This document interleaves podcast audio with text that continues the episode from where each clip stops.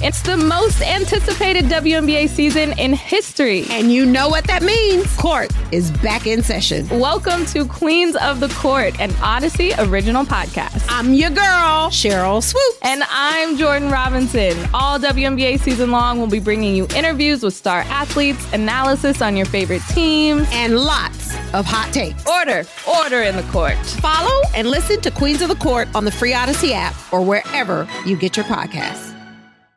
All right, Bryan, it is now time for the Dean Julia Love of the Star mailbag.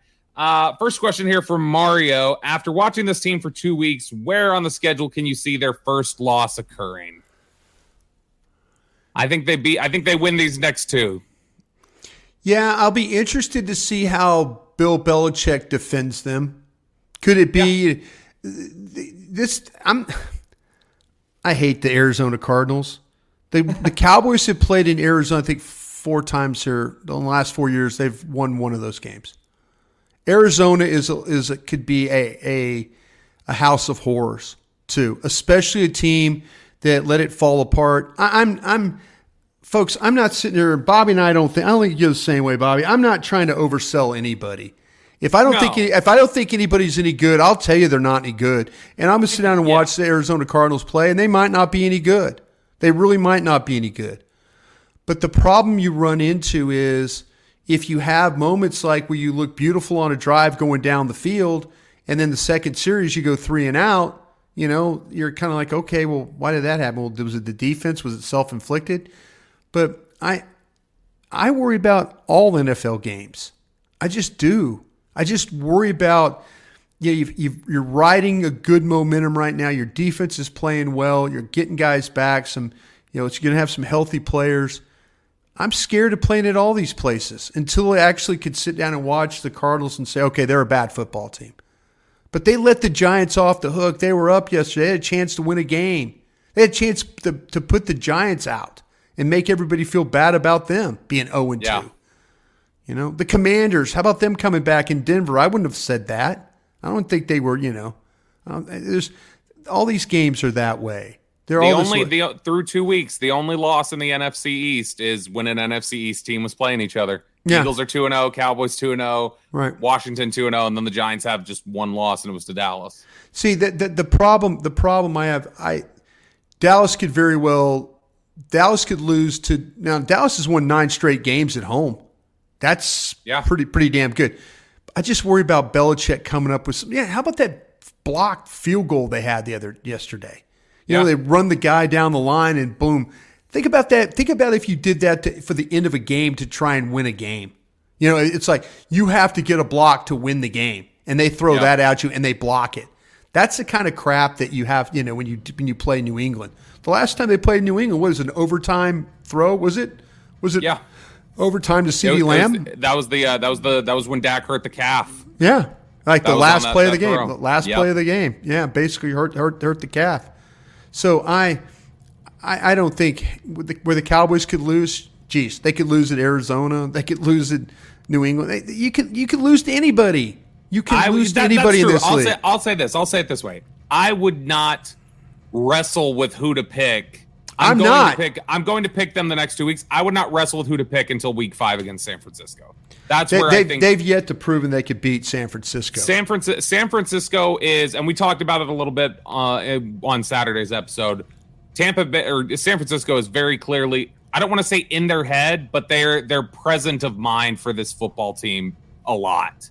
They yeah. they know, and I kind of love it, Bryan. It, I, it feels like a little bit of heyday, a little. I mean, it's not quite the same. Obviously, you're talking about two, you know, teams loaded with Hall of Famers in the '90s, but I, I like this it's it's very familiar, like like just a callback to an era of a really great uh, you know rivalry. And this is one that's been a little one sided lately, but I, I like that the the two two of the three really strong powers it feels like in the NFC right now are classic rivals, and I, I, think that that's that's a cool thing for us right now. Is that I do love that this is something yeah. that matters to the Cowboys. Somebody asked me a question last night on uh, in post game, and and as Zach and I were talking about it, Zach Wolchuk, and we were talking about who is the bullies, and I I, I think San Francisco's a bully. I think San Francisco's a bully team. They go to Pittsburgh and beat up on you know, and someone says, "What's Dallas? What's is Dallas not a bully?" Dallas is getting there, but you know what? Dallas has got to go to San Francisco and win that football game. You have to go to you. You can't go to San Francisco and lose and get embarrassed or whatever, and then expect to like, oh well, hey, we'll just show up in January and it will be fine.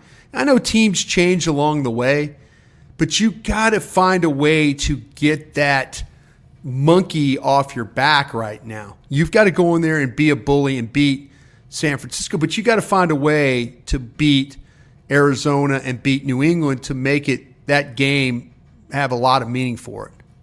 Yeah, that that's going to be a big one. That one, I mean, honestly, that's there's an argument to be made that that Dallas San Francisco game is going to be one of the at least heading into it. We don't know how to play out, but that has a potential to be a game of the year type of thing for the regular season because these Yeah. are two.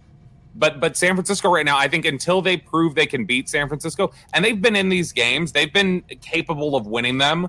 Um, but right now, San Francisco is is definitely has a I, I think a psychological advantage over this football team. Is that Dallas could even feel like they're more talented than San Francisco right now. San Francisco's still got a psychological advantage, and I think that's huge. They've got to they got to feel like they can beat this team in a big moment. And on the road, prime time, you're four Yes. zero. Yes. that'll be a big game Yeah. if they're able to get Huge there game. like. Huge game. Yeah. Uh, all right, next question here from Kyle. Is there any buyer's remorse on Donovan Wilson? It seems like Bell and Thomas are filling in more than adequately for him. I'll say this, uh, and I know we've mentioned it before.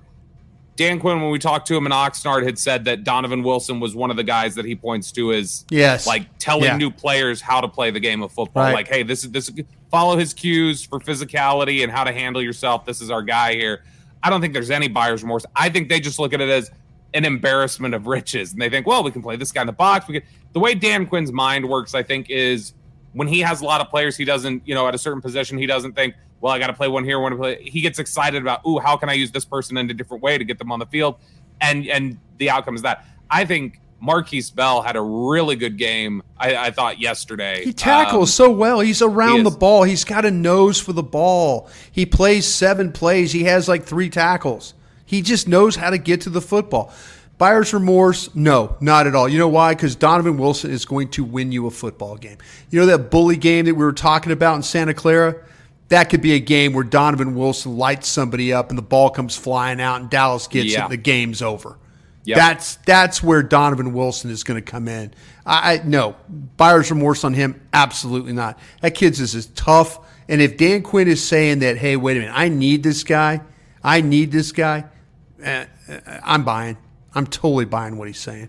Is this, by the way, Brad Sham brought this up when we talked to him on 105 through the fan on Monday morning, and I, I actually I didn't push him on it because we were he was in the middle of an answer and moved on, but he said he felt like this was the best safety group they've had as a collection uh, since the 70s safeties that the Cowboys. That's had. Waters and uh, and Harris. yeah, so I I personally would go back Mark more to like Washington, maybe. In the I'd say 93 because that was Thomas Everett, Darren Woodson, Yeah. James Washington. 94 was Brock Marion, Darren Woodson. See, James but I, okay, but see, the thing about it was the one guy that the these guys right here, I they're deep. I, I could say very, I, no, I could deep. say the guys that they have now could have probably played on those teams in the 1990s.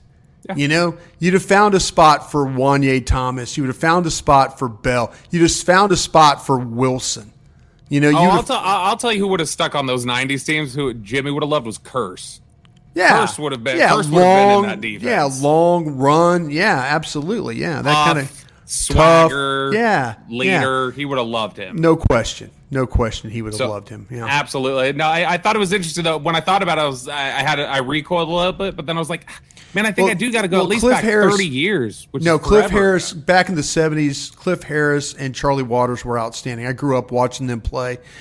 Toughness. That that was that was when you could be a safety and go head hunting a little bit.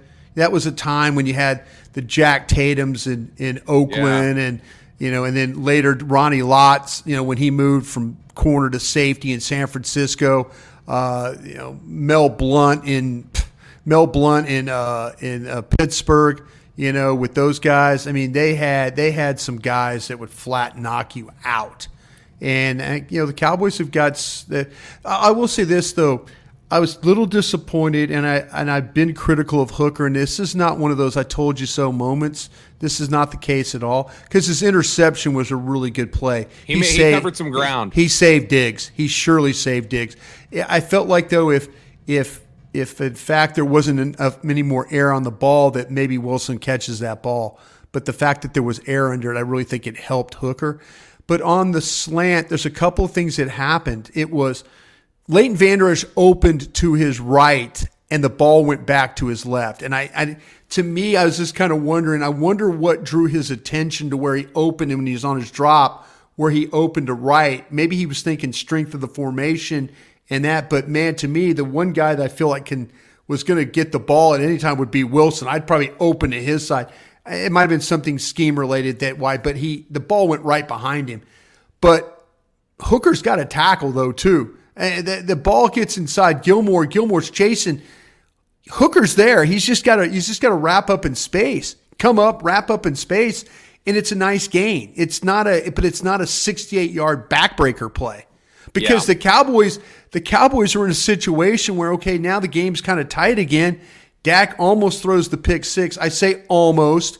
You know, we talked about it. Hey, what's the one thing you can't do? You can't hesitate with these guys. You got to be committed. You got to get the ball out. You got to do all that. Yeah. That that that that was a big play. That 68 yard touchdown was at the time was a big big play in that game. So Malik Hooker just got to wrap up in that chance and get Wilson on the ground there. Keep it to a minimal gain if you can. Yeah, you know it's wild. That happened midway through the second quarter. That was the first conversion, and it came as a touchdown. But that was the first conversion the defense had given up all game because the only other first down they had gotten was that fake punt on fourth down when the defense wasn't even on the field. Uh, all right, Bryan. Last question here for you. This one from Cooper uh, or Copper, I guess Copper Brewer. Uh, which is more impressive, the D line pressure, the pass defense, or the pick slash rub routes that they've been running on offense? Which are you right. more impressed with? All right, say say one more time on me, please. Say one so more time. So which which are you more impressed with right now? The defensive line pressure, the pass defense, the secondary, I assume, uh, or the pick slash rub routes on offense? What up, y'all? It's your boy Danny Green, three time NBA champ. You either rooted for me or rooted against me. Join myself and my co host Harrison Sanford on the Inside the Green Room podcast. It's a podcast that brings you never before told tales from the locker room to candid interviews with basketball legends to breakdowns of what's happening in the NBA right now. Whether you're a diehard fan or casual about your hoops, this podcast brings you the game like never before. Follow Inside the Green Room on the Audacy app or wherever you get your podcasts. I think it's the pass rush. I think it's a pass. They they've they've been they're just dominant. They're relentless. They're absolutely relentless rushing the passer. If you had to power rank them, I think then the rub routes and the what we've seen um, from the offense, the the ability to create space would be second, and then give me the coverage on the back end. Uh, uh Gilmore's a. I know Gilmore had the play where he gave it up yesterday. We just talked about that, but Gilmore's such a big upgrade from over from what they've played with in the past, the past couple of years. Yeah, he's just a big he's a big upgrade. He just we is. Mentioned, we mentioned the safeties. When was the last time you think the Cowboys had three corners this capable? Diggs, Bland, and Gilmore. Gosh darn, Jourdan Lewis got on the field yesterday on third down and yeah. got I me ten snaps or how much he played. They try and throw the ball. They try and drag the, the drag a receiver across. They get pressured. The ball, you know, Wilson's having to throw it inside. Jourdan Lewis undercuts the route, makes the ball go wide, you know, makes the throw go wide. So, yeah, I mean, throw him in there too. You talk about four guys that can cover. Is know? this the best? Uh, I think it was 08. 08 was the year where they had Terrence Newman, Anthony Henry, Mike Jenkins, and Orlando Scandrick. I think that was probably the last time their corner group was that strong. And even then, it was two young guys who were still unproven. Yeah. Yeah and an so, old man and an old man and Terrence Newman.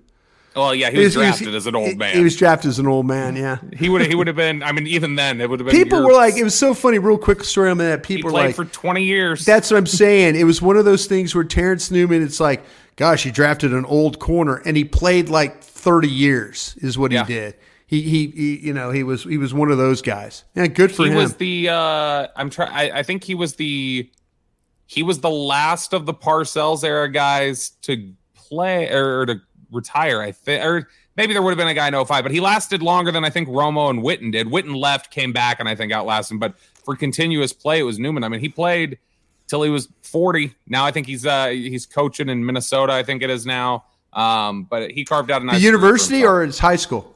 No he- uh, Vikings. He was coaching with the Vikings. Oh, he's coaching on- with Z- Zimmer had put him on staff. I don't know if he stayed through Okay. the changes, but he was on staff with Zimmer. Yeah, real quick, que- real quick story. I taught him how to play golf, and he took and he took like 150 bucks from me one day, and I'm like, I didn't even know we were playing for money, bro. And like, yeah, but uh, he he he and I we- the first time he and he's now a really good golfer. But the first time he ever played golf, and then now here he is, like he took money from me, and I paid him. I said, I'm never playing golf with you again. You know, I didn't know we were playing for money. You know, that kind of He, what is it? Uh, you know, uh, catch him a fish for a man, or Yeah, give a man a was- fish, yeah, teach a man to fish. It was all Yeah, that. yeah, exactly. All right, that does it for us here today on the Love the Star podcast. We will talk to you guys again two more times this week. For Bryan Broaddus, I'm Bobby Belt. We will talk to you guys again next time.